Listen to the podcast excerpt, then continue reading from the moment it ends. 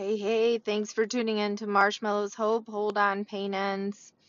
So, I found out that another 14 year old in my area um, died by suicide this past Sunday, and it truly just shattered my soul.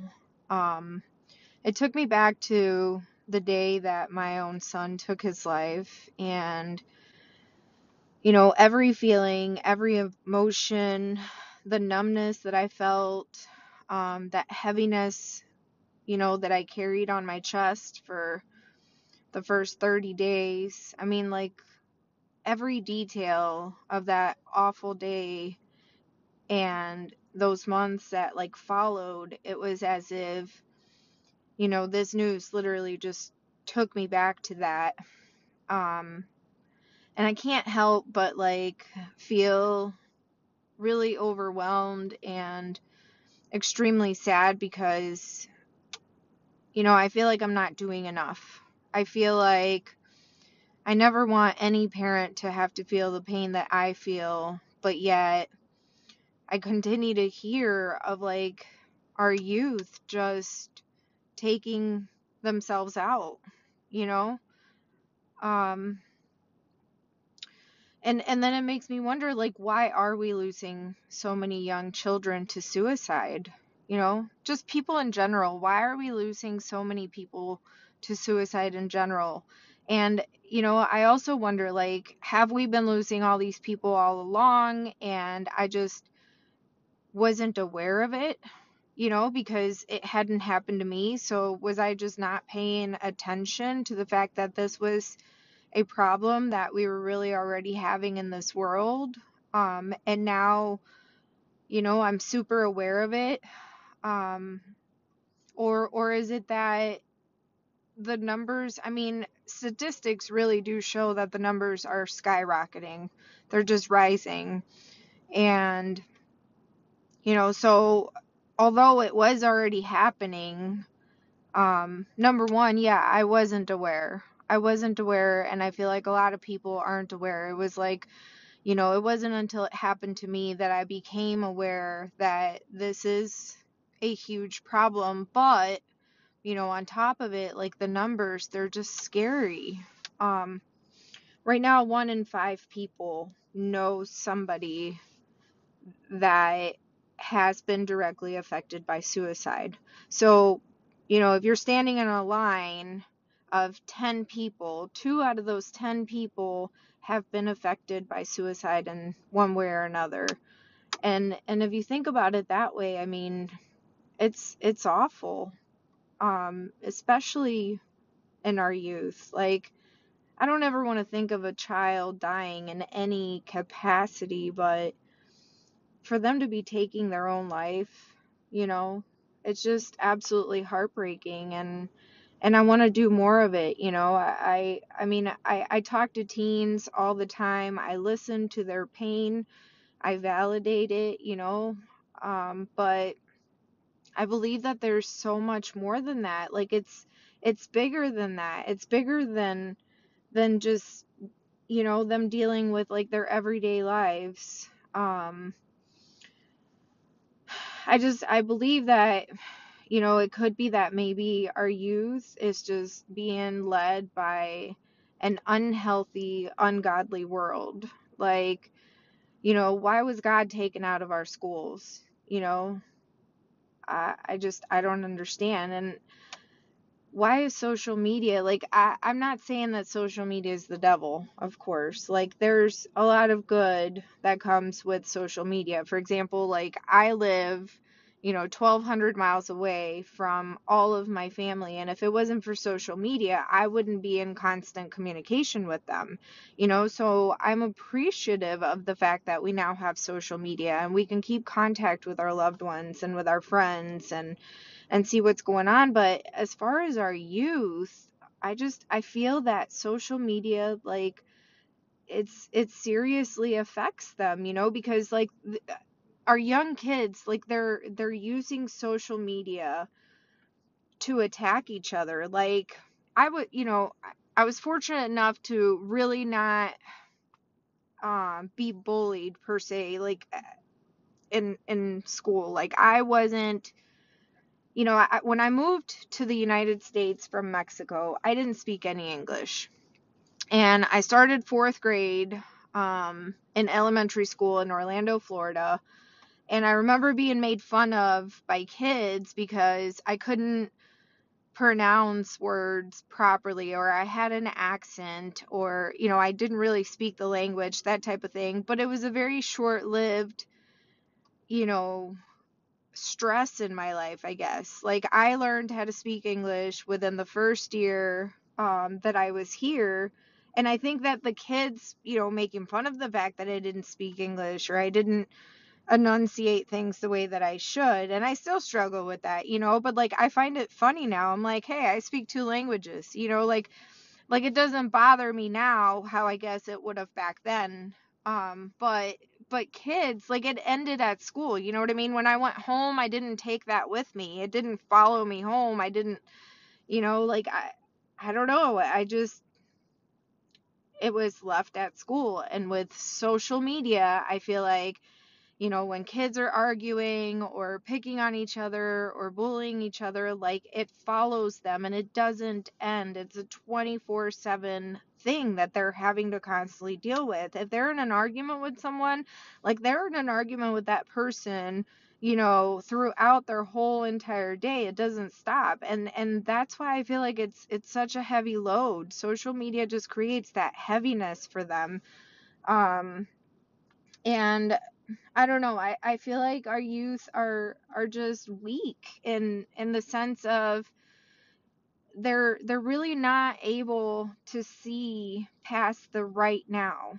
You know, everything that's bothering them right now, like they don't think about how that pain is going to end, how like they can move forward from that and and the constant pain that they're feeling now from the arguments that they're having with their peers or from being made fun of or from not feeling like they fit in, like all of that goes away. As you start growing up, as you start to mature, like those things don't seem that important to you. And you know or or they shape you into like who you become as an adult. And um I feel like our youth, like our teens, our young kids, they just don't have the ability to see past that, you know?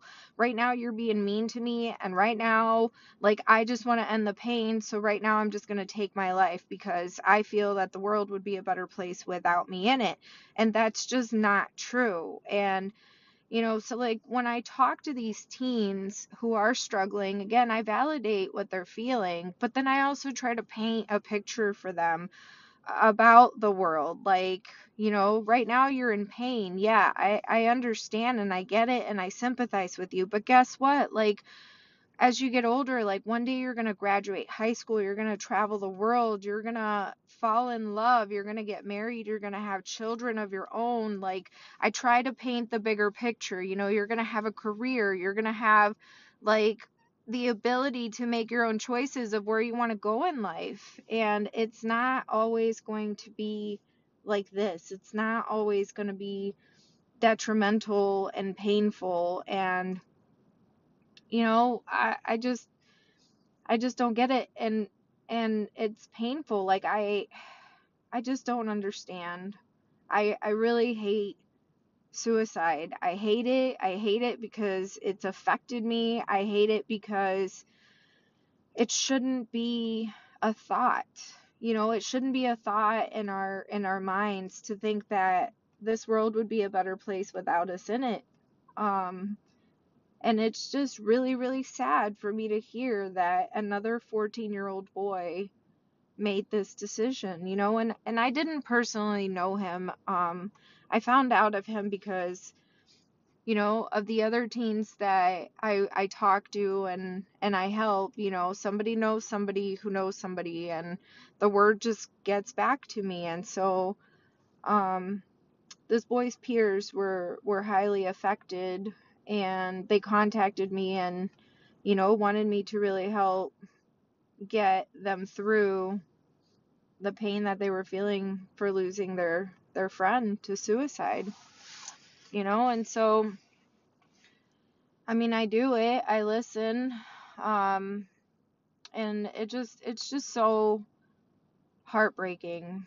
I mean, there's no other world like there's no other word that I can use to to describe what my world in this is now, if that makes sense. Like I hurt when I hear this shit. I hurt and it hurts my soul and I just want to do more. Like what what can I do to honor these kids who have thought that their lives are better off being out of this world, you know? What can I do to make an impact? What can I do to like get through to them that this is not the way out? You have a purpose in life. You have a legacy that you have to carry out that you you know, you're supposed to be here. You are supposed to be here. Your life matters. Suicide doesn't discriminate though. You know, it can affect any type of household. Um whether you're rich, whether you're poor, you know, whether you had both parents raise you or whether you grew up in a single parent household, like it doesn't matter. It, it can affect anyone. Suicide does not discriminate. Suicide is real. Those those thoughts of of unworthiness and of not wanting to be alive, those thoughts are very, very real. And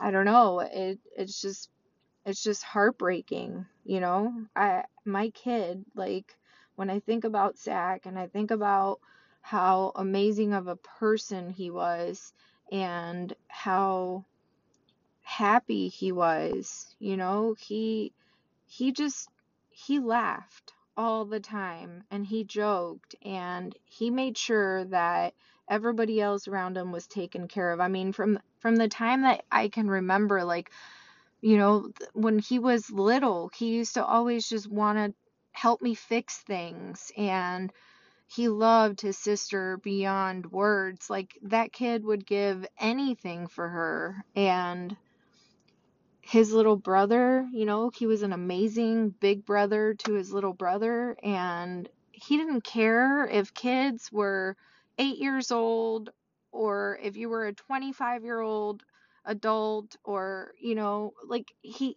age didn't matter to him like he just got along with everybody. He was just a really really really wonderful individual. And when i think of him just giving up and thinking that my life would be better off without him you know i i think of it as an unselfish gesture, but yet at the same time, it just saddens me that it came to that, that he really believed that the world would be a better place without him. And then, you know, I think about like Chris Cornell, for example. I mean, the guy is an incredible musician. You know, he has it all. He was a rock star, he had the beautiful wife wonderful children. He seemed to be an amazing dad, a very loved individual. I mean, that was one person that touched my life through his music, through his words, and it genuinely impacted me hearing that he died by suicide. Like, I remember crying over this man who I've never met in my whole entire life because of what his music meant to me. Like he touched me through his lyrics and it just it just makes you like see how real this demon is, you know? So I I just I don't get it. Like why did he succumb to giving up and taking his own life? You know, I have so many questions and zero answers and I have to try to let go. I have to try to let go of trying to find the answers, but I want to be a light in somebody else's life. You know, I want to prevent this. And I just, I feel like I'm not doing enough, but I don't want to give up, you know? And then as a Christian, I don't know, the only conclusion that I have come to is that the demons of depression are very, very, very real. And some of us can get through those depressive thoughts and, you know, those feelings of unworthiness, and some of us just cannot. And, I don't know. The other day I was sitting in my living room and I got this text message from my boyfriend.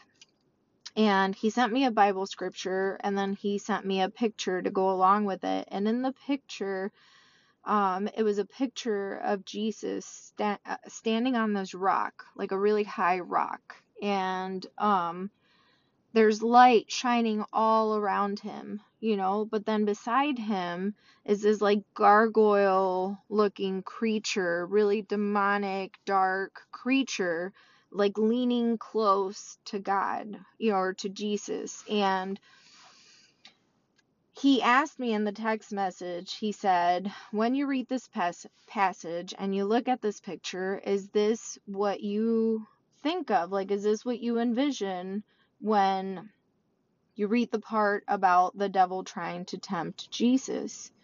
And my first reaction was, yeah, because I knew exactly what he was talking about. You know, um, he was talking about right after Jesus was baptized, he was delivered the Holy Spirit and then led into the wilderness where he spent 40 days and 40 nights being tempted by the devil. And so, since I know the story, I hadn't really read the passage right away before I answered. And I was like, yeah, I do. And I even started describing to him, but I picture it like this, you know? Um, but the the point was that I envisioned the devil being next to Jesus, like whispering in his ear all the crap that he was saying to him, right? And then I read the passage again um, that he had attached to the text message, and as I'm reading this, like this heaviness just came over me and um literally I lost it and I started to cry and um I'm going to read you the passage um but it's on it's Matthew 4 um and it's where Jesus is tested in the wilderness. And so it says then Jesus was led by the Spirit into the wilderness to be tempted by the devil. After fasting 40 days and 40 nights he was hungry. The tempter came to him and said If you are the Son of God, tell these stones to become bread. Jesus answered, It is written, Man shall not live uh, on bread alone, but on every word that comes from the mouth of God. Then the devil took him to the holy city and had him stand on the highest point of the temple. If you are the Son of God, he said, throw yourself down, for it is written, He will command his angels concerning you, and they will lift you up in their hands, and that you will not strike your foot against a stone, or so that you will not strike a foot against your stone. Jesus answered him, It is also written, Do not put the Lord your God to the test. Now, let me reread that again. Sorry, because I jacked it all up. Okay? So basically, the devil, you know, Jesus is super hungry. He's he's been fasting for 40 days and 40 nights and the devil turns around and tells him like, you know, hey, if you're the son of God, go ahead, tell these stones to turn to bread. And and the devil said or I'm sorry, and Jesus says, "No, I'm not going to do that, you know, because we shouldn't live on bread alone, but on the word of God." And so he, you know, he says, Man shall not live on bread alone, but on every word that comes from the mouth of God. And so then the devil takes him to the holy city and has him stand on the highest point of the temple. And he says to him, If you are the Son of God, throw yourself down, for it is written, He will command His angels concerning you, and they will lift you up in their hands, so that you will not strike your foot against a stone. So when I read that, okay, it got me really, really, really emotional. I'm getting emotional now thinking about this. Jesus answered him, It is also written, Do not put the Lord your God to the test. Okay? So, like, I read this, and then my perception of that picture completely changed. At that very moment, that perception of the devil leaning up against Jesus and like tempting him that vision was no longer there. You know what popped into my head?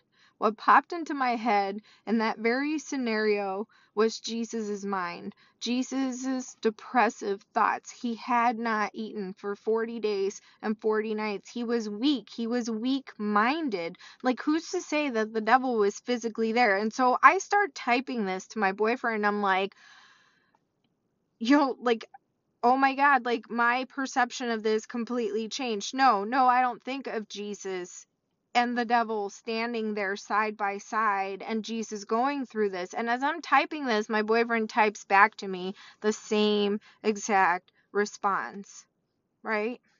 Depression is of the devil. Our thoughts God is never going to give you the spirit of fear. He's never going to give you the spirit or like the thoughts of you being unworthy because He created you. He thought that the world needed one of you in it like this place that we live in it's it's temporary but we're all here for a purpose. We're all here for a reason. So when you think about that passage right like I used to think about that passage and I've read it oh, like so many times and I've thought like I physically thought that the devil was there talking to Jesus and like tempting him but then when I read it the other day it was clear as day that no the devil wasn't physically standing there. The Bible doesn't say anything about the devil being there on a physical form. The Holy Spirit was delivered to Jesus through a dove, right? The Holy Spirit lives within us. We can't physically see it, we can't physically touch it. It's in our hearts and it's in our soul. So, like, if Jesus and God have these like this power to deliver the Holy Spirit to us in this manner, then who's to say that the devil doesn't have the power to try to control our minds and try to put those ugly depressive thoughts about ourselves to make us feel unworthy and to make us feel like the world would be a better place because again, it's it's a battle for our souls, right? It has to be. Like it fucked with me. It it fucked with my mind because immediately I thought about my kid and I thought I thought about how he was just such a pure soul and my kid was close to God. Like my kid was the type of kid that would beg me to go to youth group on Wednesday nights. And I was the type of mom who would be too tired to take him every single week. You know, so I would find him rides to go if he really wanted to go, or like he would beg me, you know, can so and so take me to church and like, can they drive me? And, you know, at that point, hey, I didn't have to do the work, so yeah, I let him go. You know, and he would come home from church and he would like he would tell me how amazing he felt when he went.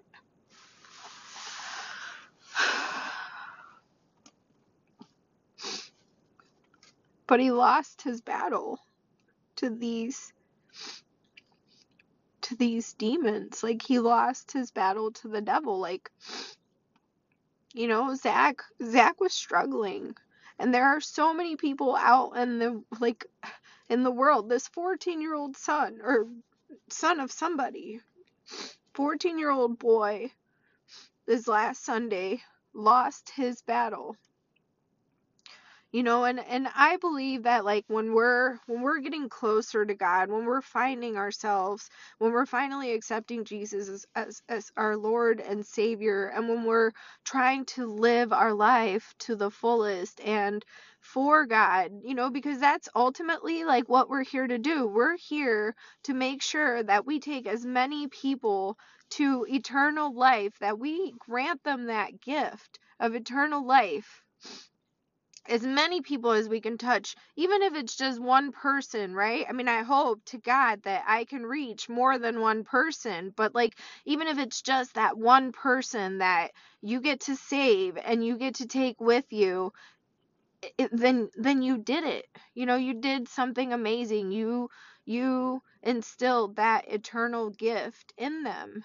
And when I sit here and I think about how Jesus was in the wilderness for 40 days and 40 nights and he was mentally weak, he was still able to fight off those thoughts. He was able to fight the devil because he never lost faith. He never lost faith. He never lost sight. He like knew the end game, you know? He knew that he had to conquer the devil to be able to have power and and grant us all salvation. And that's pretty freaking beautiful if you ask me. Like that is pretty freaking incredible. Um but never in my life. Never. I mean, I've heard the story, I've read the Bible verse, and I've always had that like visual image. And it wasn't until sitting in my living room the other day when I finally read it and I was like, oh my gosh, like this, this struggle that all of these kids are having, like, you know, social media, it's, I don't think it's good for their souls. Not when they're so young and as parents you know i do feel that we have like the the responsibility to try to lead them to the kingdom of heaven like that is our responsibility. Kids are led by example you know they learn from our our actions. Like we can tell them all day long like no don't do that but if we're doing what we're telling them not to do guess what they're going to do? They're going to be like well my mom does it my dad does it you know what I mean? Like we have to be the prime example to lead them or lead them into in, into adulthood and to and to give them the the tools and the the greatest tool of all is faith and hope you know, like if we just instill faith and hope into our children, I'm not saying it's like a magic wand, okay? I'm not saying that it's going to fix everything. Kids are still going to be kids. But if we just give them that foundation, if we give them that knowledge, then maybe, just maybe, when they're having those thoughts of depression, when they're having those thoughts of not being worthy, when they're having the thoughts of not wanting to be alive, just maybe they'll cling onto faith and they'll want to live. Now, I couldn't do that for my kid.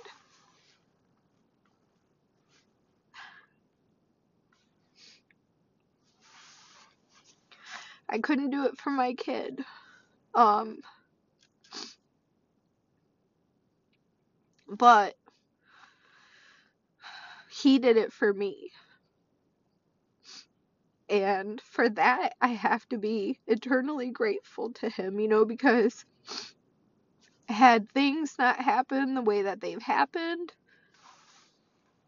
I wouldn't be here today. You know, I too struggled with my own demons and my own battle with depressive thoughts, like, especially after he died, you know, but something sparked up inside me that led me to Christ. And I just really hope that I can do that for other people because I don't know what else to like. I don't you know, there's no like magic to this. There's no there's no anything. There's just faith and there's just hope. And we put limitations to what God can do. Like God created the whole entire world in 7 days. You know what I mean? And and he thought that the world needed one of you in it in those seven days where he created, you know, the sun and the moon and the oceans and the birds, he thought, wow, the world needs one of you to complete it. He knew you before you were in your mom's womb. That's pretty freaking cool to me. So, I don't know. But think about that. The devil wasn't there in physical form. Like, it doesn't say anywhere in the Bible that he was there. It was a mental battle like the devil took over or tried he didn't take over but he tried his damnedest to take over jesus' mind to get him to jump off a freaking rock by lying to him and saying oh well if you're the son of god like it is written that the angels are going to come down and they're going to save you and you're you know not a single rock is going to touch you. Basically like telling him go ahead jump off. Kill yourself. You're going to be better off. And what did jesus do? He said i don't think so. I don't think so it's all about having faith. Anyway obviously this topic makes me really really emotional.